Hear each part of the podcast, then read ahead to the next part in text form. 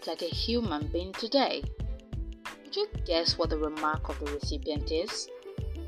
Hello, welcome to a self searching episode of On the Journey.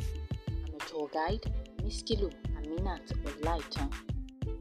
Well, about that comment, the receiver of that statement just plastered a fake smile, otherwise known as brittle, a non Duchenne smile by psychologists and said, Oh, something is amiss here.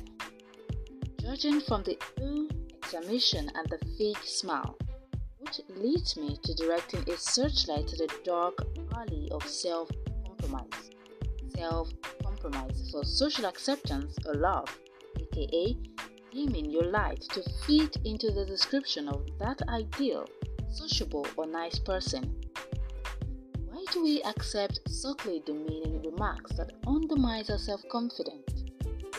Maybe you're sacrificing your self worth and self respect for a good reason, hurting in the process, but FYI, you may not know they're hurting you in the process. There are ways to let people know that they're hurting you without violating your ethical principles. The line between being ethical and overcompensating is not so defined, sometimes they overlap. Here's how to first Identify that you're sacrificing your happiness, value, self identity, self worth, love, affection, or acceptance because of bitter events in the past, or childhood neglect, or lack of love. Second, after you've identified it, what is next is to detour from the path of self compromise. Yes, how to retrace your step from this accidentally find yourself in. You begin to compromise when you practice mental filtering, that is, you constantly dwell on the negative. For instance, the receiver of that comment may be thinking, I can't let this person know how I feel about that comment because the speaker may not love me anymore. So just bottle it up because I can't afford to lose the speaker's approval coming to terms with who you are leave you wanting to present yourself in a certain way that screams, I will gladly be anything you want me to be as long as you approve of me. You've heard the saying that when the core of a building, now in this context, when the foundation of a building is problematic, building then loses its ability to stand tall. Ponder it. Another instance to realize you're overcompensating is when you've lost touch with things that makes you happy because you've lost the nexus of your passion. Begin to look for it from without instead of within.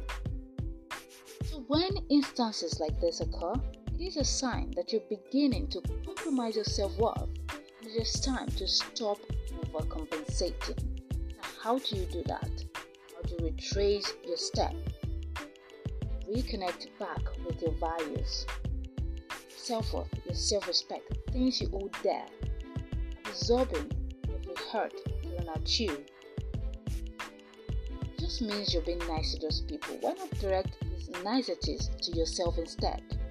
Show yourself all this niceness by telling them that, oh, these things actually make me feel this way.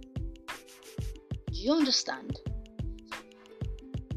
You saying these things does, doesn't necessarily mean you're violating your ethical principles.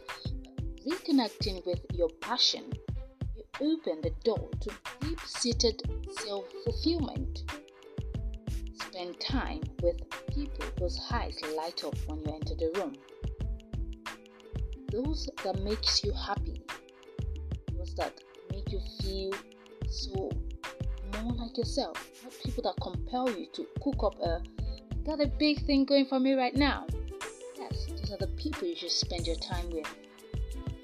Finally, finally, have a sense of direction. This is when you do not have a compass to navigate your actions that you expel so much energy feel accepted and feel your self respect gradually slipping away. Share your comment and let me know if today's episode has helped you realize you're in that stage of compensating and how you intend to retrace the steps. Don't forget to like and share. Until the next episode, where I'll be taking you on a tour of emotional mastery, stay sane.